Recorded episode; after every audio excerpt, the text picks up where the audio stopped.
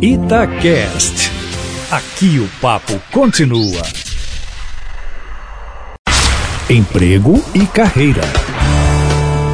Jaqueline Rezende, um novo trabalho é sempre um momento complicado. Eu sempre observo os novatos assim que chegam na empresa e fico pensando, né? Qual que é a forma correta de chegar nessa nova empresa? Tem uma cartilha para seguir? Ou seja, eu não posso parecer uma pessoa muito tirada, mas também não posso parecer muito tímido. Eu tenho que começar a fazer amizades, mas também não posso mostrar que sou muito íntimo daquele de todo mundo que está ali.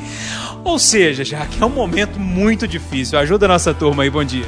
Bom dia, Júnior. Então, ao chegar numa nova empresa, a primeira coisa é observar. Porque cada empresa tem uma cultura organizacional diferente, uma forma de agir, a gente tem algumas regras, normas, diretrizes, e cada pessoa deve primeiro trabalhar o processo de observação, tentando se mostrar sempre solícito, atencioso, educado, sendo esse observador nato para poder formar o seu comportamento.